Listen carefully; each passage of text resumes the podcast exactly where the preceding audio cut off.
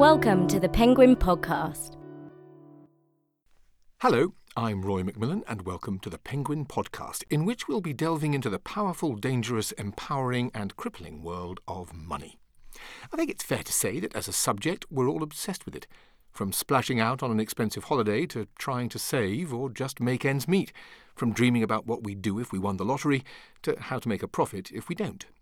Whether you're trying to feed your family on a tight budget or capable of bringing down society just with your bonus, there's something in today's podcast for you, and there's also some advice on tomatoes. First of all, we take a look at a relatively new question that has arisen thanks to the digital revolution. When so much is available for free, how do you make any money? This is a question that Nicholas Lovell, author of The Curve, has answered time and again as a consultant in the gaming industry, and here he is to explain to us what The Curve is. So, Nicholas, your book is an answer to a question that's possessing a lot of people at the moment, which is how you make money when everything is increasingly available for free. Could you tell us a little bit about how that works?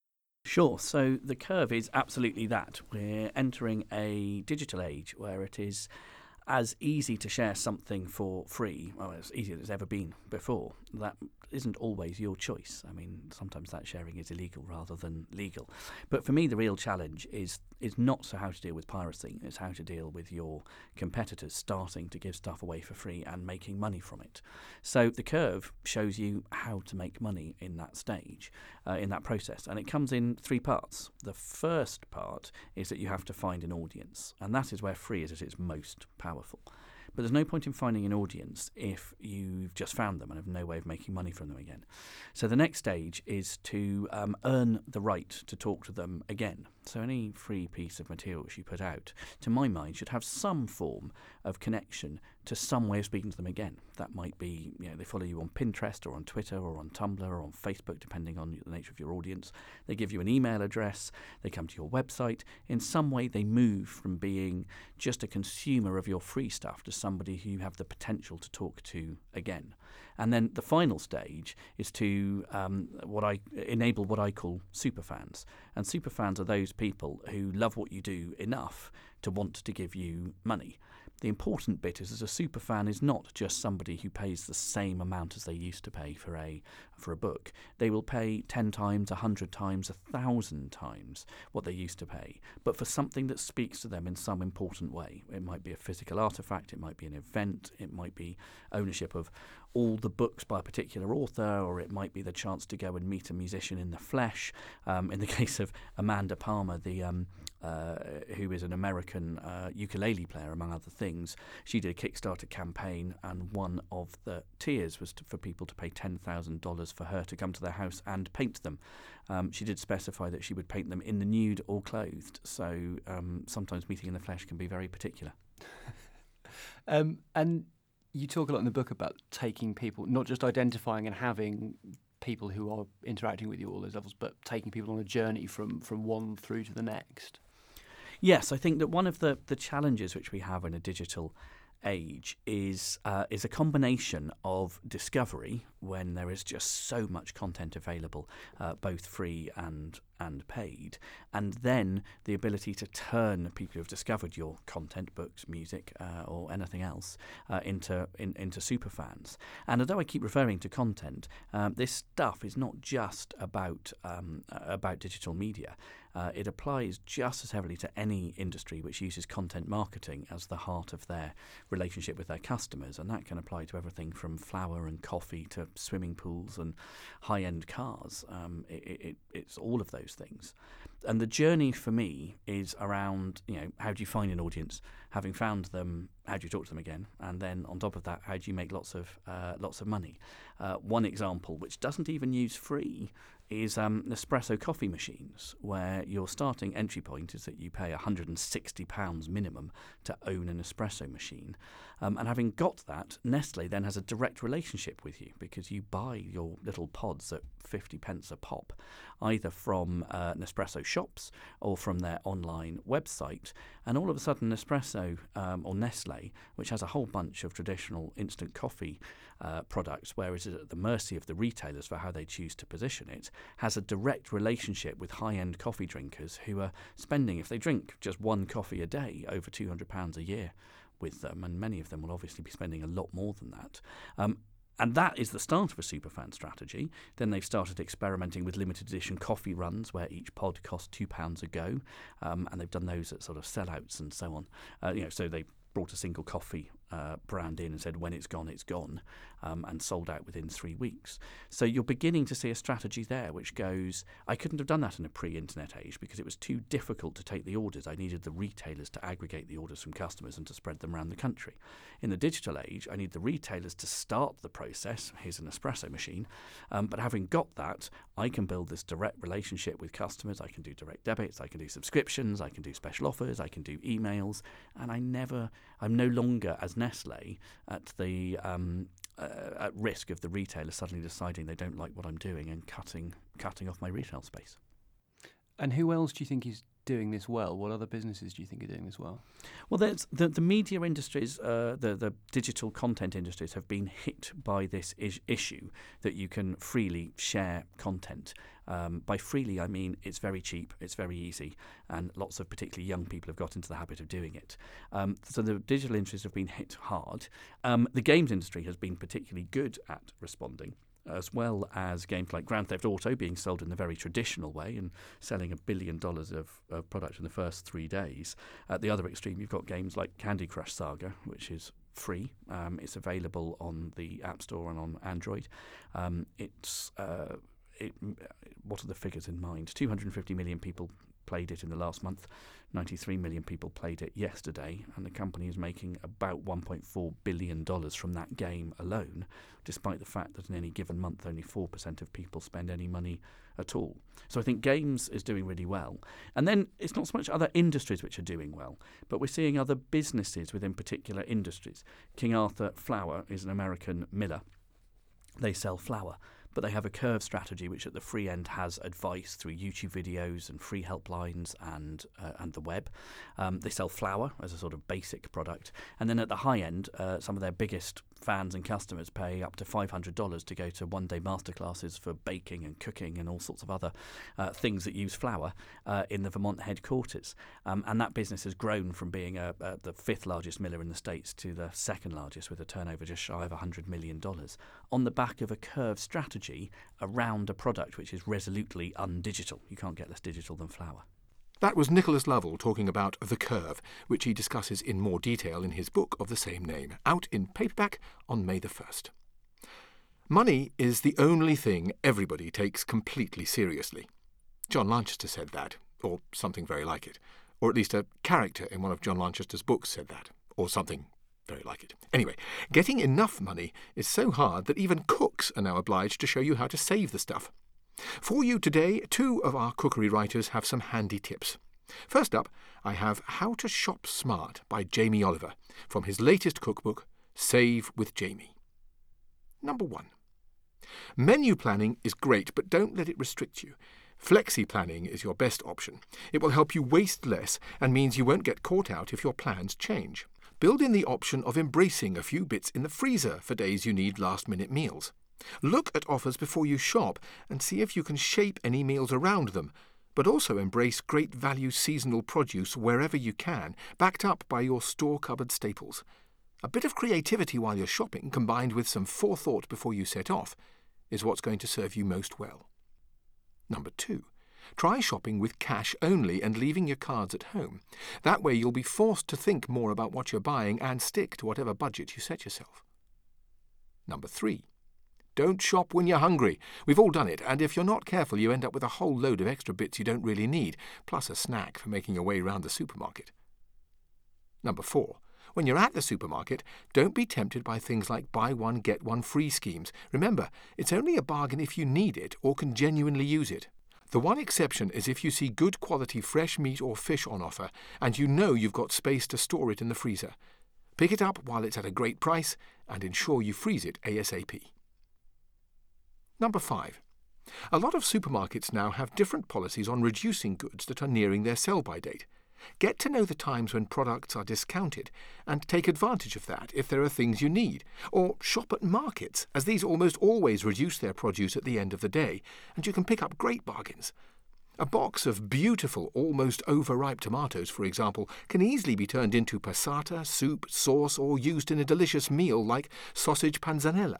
Or, though Jamie doesn't say this, you could just, you know, eat the tomatoes. Maybe that's a bit too boho chic for you. Either way, you can find out more ways to save money on your groceries, along with some mouth-watering recipes, and frugal ones too, from Jamie's book, Save with Jamie. We'll have some more advice on cooking on a budget from Jack Monroe later, but first, The Death of Money.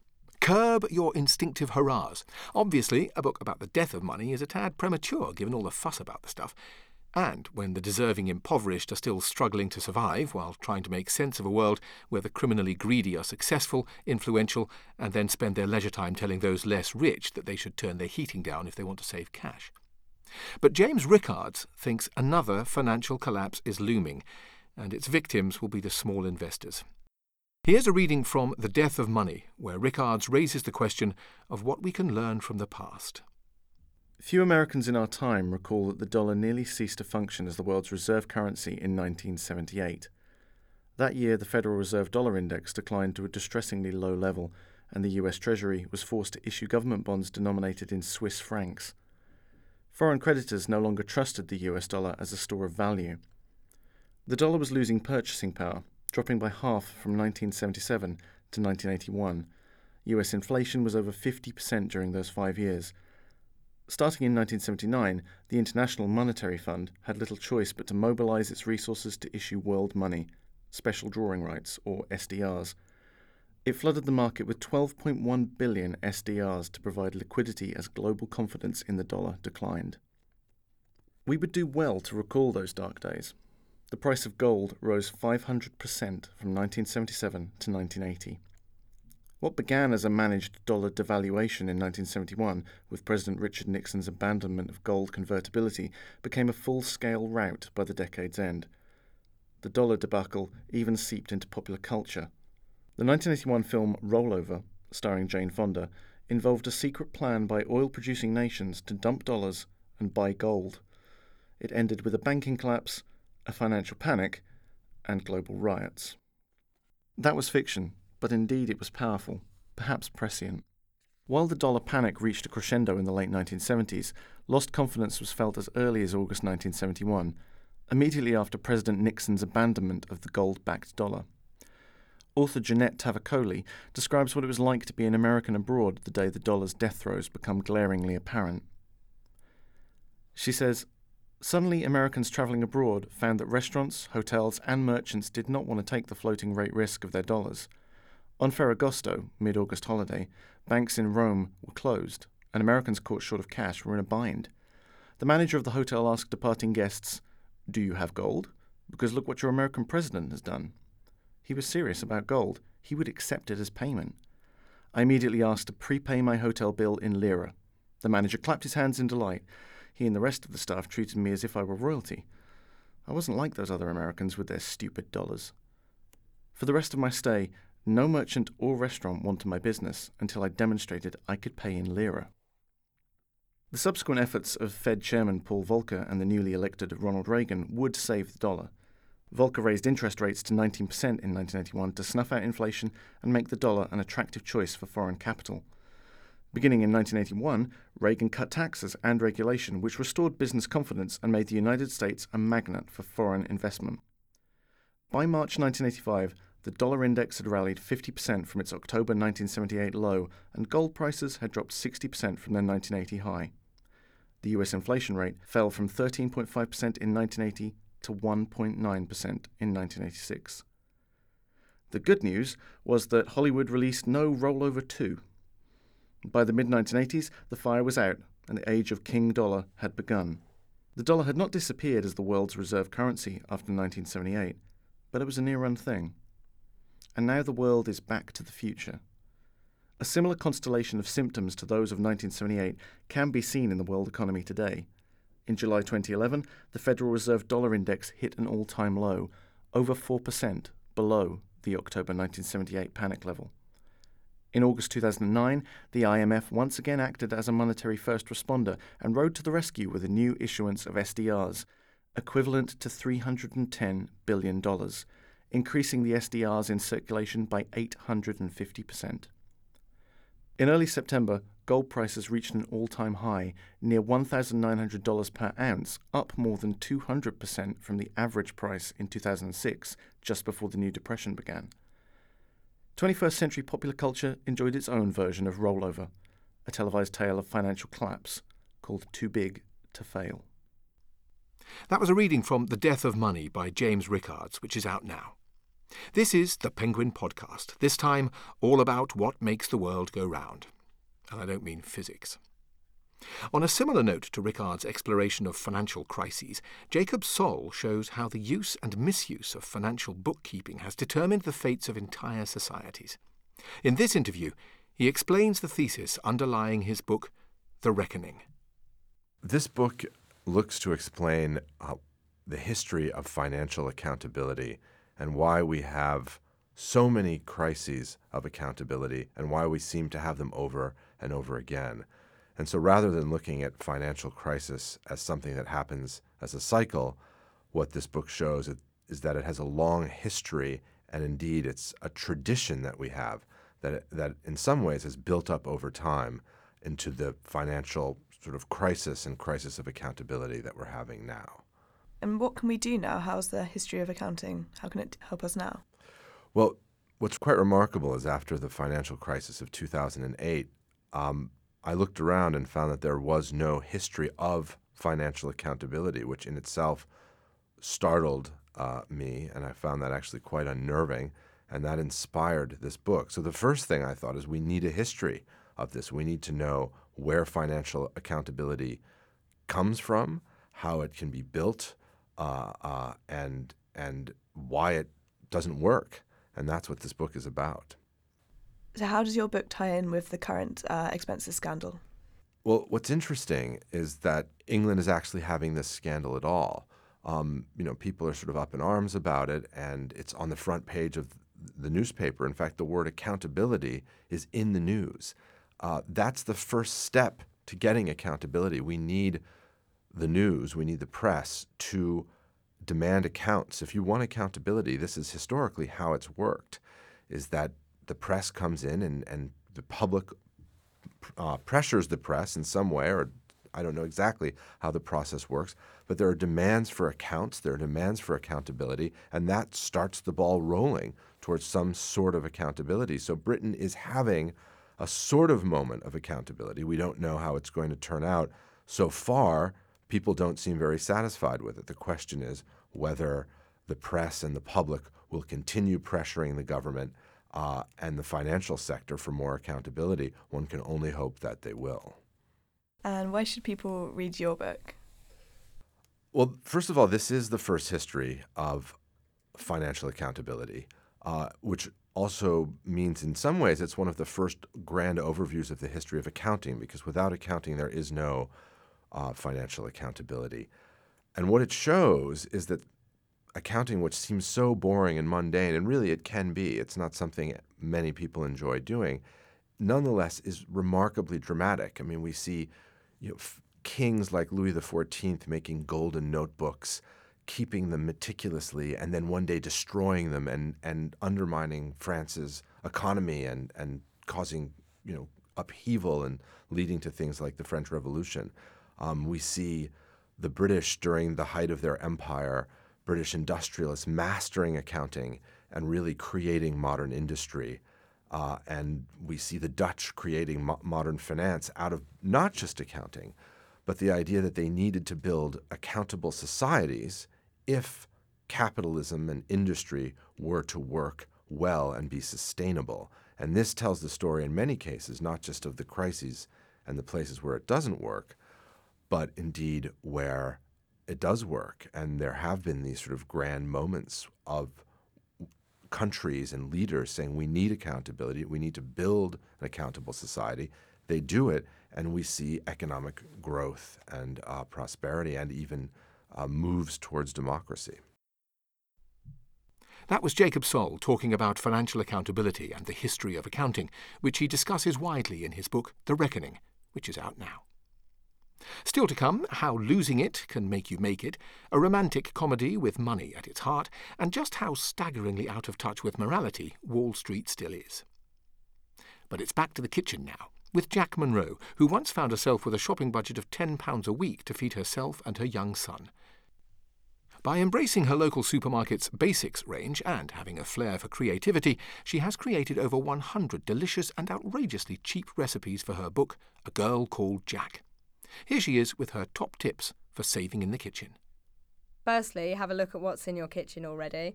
Um, before I go shopping, I always open my cupboards, my fridge, my freezer, have a look and see what I've already got, and then sort them out into food groups so that I can sort of make some sort of attempt at a healthy, balanced diet. So I see what carbs I've got, what protein I've got, what fruit I've got, what veg I've got. If there's any major gaps in those piles, like I don't have any protein, any beans or fish or anything like that, or I'm seriously lacking in the fruit department, those are the things that I prioritise when I go and do my shopping.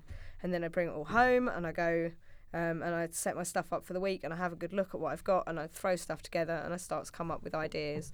Um, when in the supermarket or the shop or wherever you like to shop, um, I like to shop across the whole store. You can get fruit and vegetables much more cheaply frozen or tinned than you can fresh. But then there are some things that are cheaper to buy fresh than they are to buy frozen or tinned. So it's about having a bit of a scout around, seeing what's available to you and what's the best value for money. Also, downshifting the brands that you buy. If you normally buy the premium brands, buy the store's own brand. If you normally buy the store's own brand, try their absolute value or budget range and see if you notice the difference. If you do it one ingredient at a time, you know, if you don't like it for one week, what will you have had? Like a slightly worse tin of tomatoes than you might have had the week before, and you can always shift back. But I guarantee you, nine times out of ten, you probably won't notice the difference. And that's where the pennies start to add up and make the savings, is when you're um, spending a lot less on the basic ingredients that you're just going to throw into um, a big pot of a stew or a casserole or a curry or whatever anyway. And what would you say are the key cupboard staples? Well, my key cupboard staples are tinned tomatoes. I get a bit of a panic on if I don't have a tin of tomatoes in my cupboard because they seem to form the basis of all of my recipes. I had one of my readers get in touch to say they didn't like tomatoes, and I was a bit stumped. I was like, um, there's probably not much on here for you. Um, so, tinned tomatoes is one of those things that if I've got some, I can make a meal out of them um, even if it is just eating them out of the tin with a spoon. Um, hey, we all have those days. Um, and then it's things like rice, pasta, herbs and spices are a really good one. You can take that one tin of tomatoes, and if you add a pinch of turmeric and a little bit of cumin to it, you've got the basis for a curry. But if you add a handful of basil leaves, you've got the basis for a t- for a uh, tomato pasta sauce. Or you can sling it with some rice and some chicken stock and make a good hearty risotto out of it. So, you know, herbs and spices are one of those things that pretty much kept me going and helped me cook all the different cuisines and dishes that I do, um, simply by making really simple ingredients a lot more interesting. And so, what is your or your son's favourite meal? Oh, well, with my son, it's anything he can dip into something else, um, usually ketchup made from those tomatoes. Um, and um, so I try to be creative with what I with what I cook. So with fish cakes, if I'm making myself fish cakes, I make him tiny little ones, make little fish nuggets instead because he can dip them in. Um, fritters, courgette fritters, bean burgers, any falafels, anything I can roll up, give to him, and he can pick up in his little three-year-old hand, dunk into a pot of red sauce or chutney or whatever, and stuff in his mouth, and, and he's away. He doesn't really care what's in it as long as he can dip it. That's the phase we're in at the moment. and um, what about grocery shopping advice? Do you think it's better to do a massive shop at the beginning of the month, or do you have your staples and you build on it, or are you one of those that will go to the supermarket at the end of the day and try and get the last minute deals? It's a combination of all of them. Um, I buy my vegetables in bulk because it's cheaper, so then I only have to buy them every few weeks because you know you're not going to get through a kilo and a half of carrots in a week. Um, but I'm not going to buy them loose because it's a much more expensive way to do so. So I do like a big veg shop every couple of weeks. Um, I pop in and get meat and things on the discount at the end of the day if I can if I can take my son along with me if it's not too late at night. But generally, I'm a bit of a pop to the shop person. I work with what I've got in my store cupboard, which I've amassed over a period of time. It sounds a lot more fancy than it is. basically rice, herbs, and spices. Um, and I see what I've got in the cupboard and think, oh, what could I make out of this? And if I'm just missing one thing, I think, could I do without it? Could I use something else? Could I substitute something else? Or just dart to the shop, pick up that one thing, maybe something for breakfast the next morning, and come back again. So I'm quite a versatile, easy shopper. And um, yeah, I think it's different things work for different people. But I don't like to do great big monthly shops because it's a bit overwhelming. It's a bit daunting to spend all that money in one go. And I'm not that organised to plan ahead that far as to what I might fancy eating in two or three weeks' time. I'm a bit off the cuff and prefer to cook like that. Brilliant. And final question, just coming back to the swapping ingredients point that you just raised. Mm-hmm. Um, what have you found are the best sort of substitutes for something?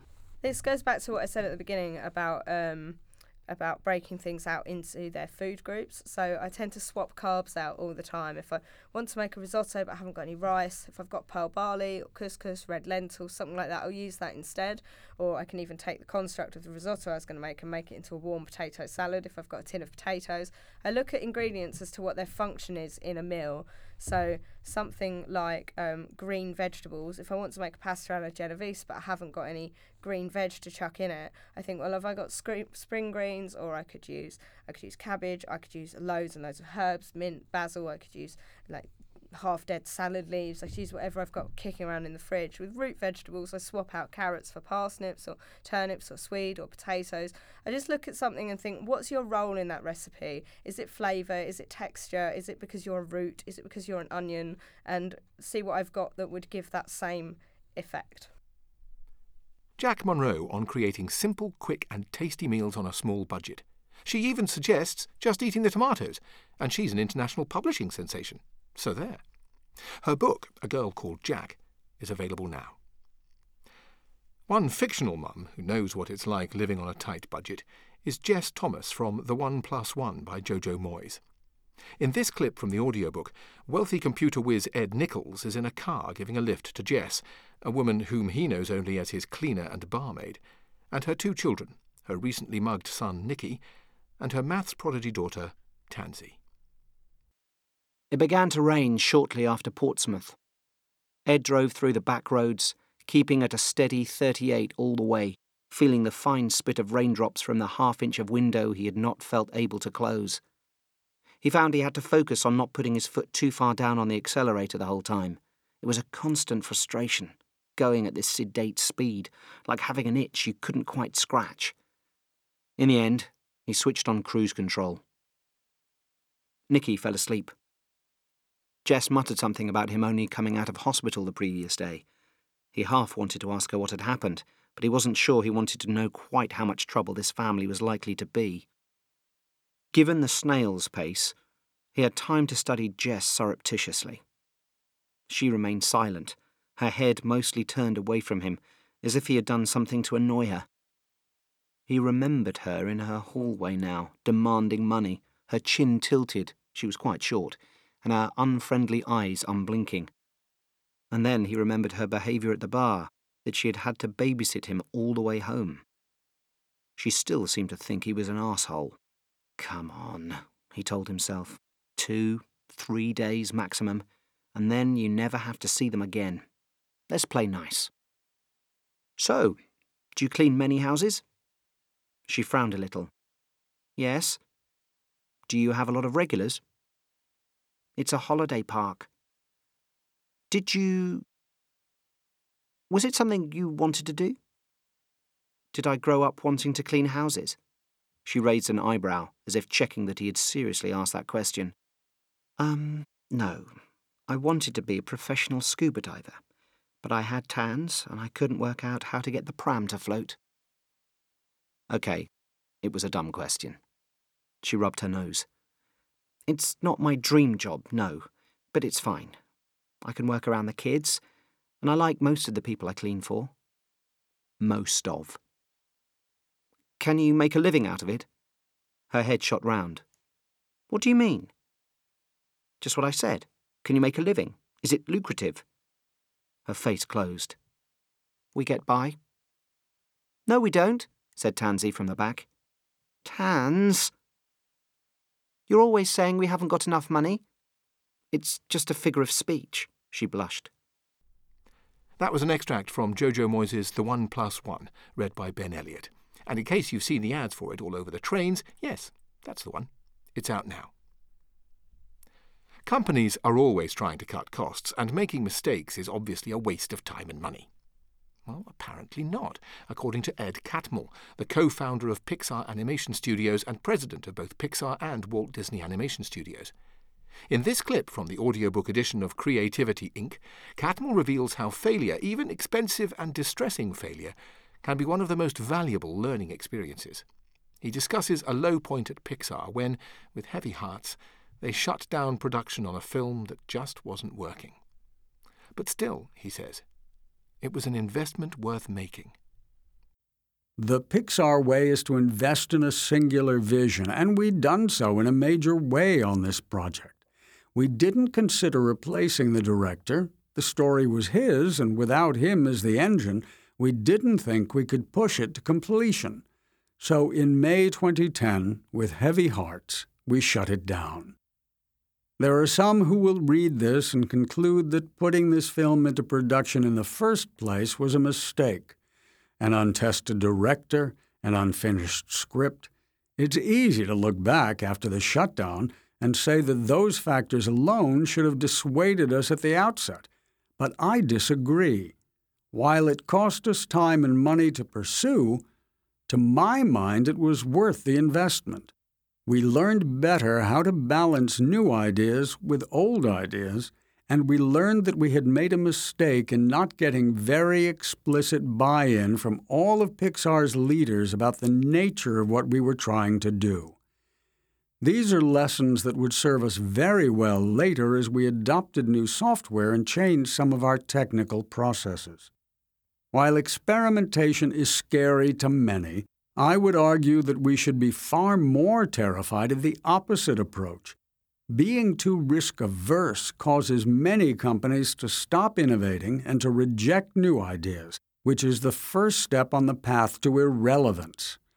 Probably more companies hit the skids for this reason than because they dared to push boundaries and take risks, and yes, to fail.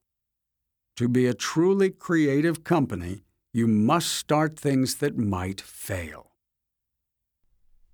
Peter Altschuler, reading an extract from Ed Catmull's part autobiographical, part historical business book, Creativity Inc., available now. We end this podcast with an audiobook clip from the hotly anticipated new book from Michael Lewis. In Flash Boys, Lewis scrutinizes Wall Street and exposes the rigged, out of control, out of sight world of some of the richest and most powerful people in the world. I suppose this book started when I first heard the story of Sergei Aleynikov, the Russian computer programmer who had worked for Goldman Sachs, and then in the summer of 2009, after he'd quit his job, was arrested by the FBI and charged by the United States government with stealing Goldman Sachs' computer code.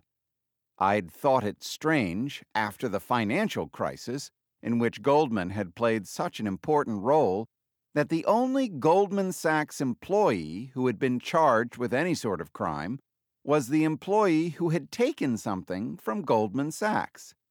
I'd thought it even stranger that government prosecutors had argued that the Russian shouldn't be freed on bail because the Goldman Sachs computer code, in the wrong hands, could be used to manipulate markets in unfair ways. Goldman's were the right hands?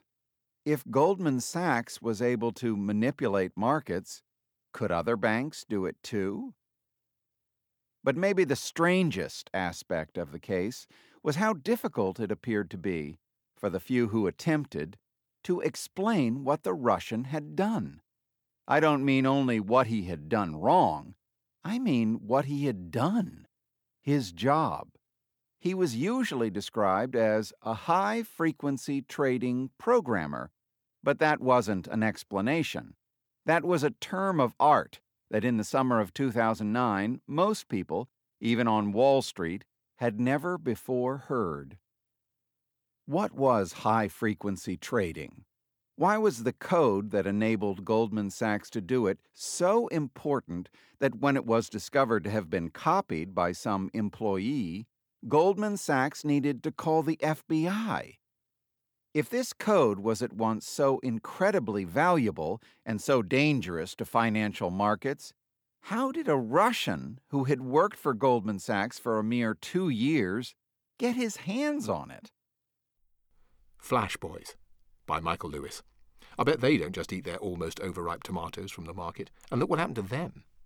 That extract from the audiobook was read by Dylan Baker, and it's available now. And that's it from the Penguin Podcast. Don't forget to subscribe to us on iTunes for future podcast episodes and head to SoundCloud for other author readings and audiobook extracts at www.soundcloud.com forward slash penguin books.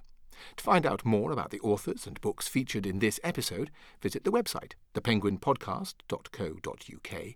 And if you have any comments or suggestions, you can email them to podcast at uk.penguingroup.com or find us on Twitter at Penguin Podcast. You've been listening to the Penguin Podcast.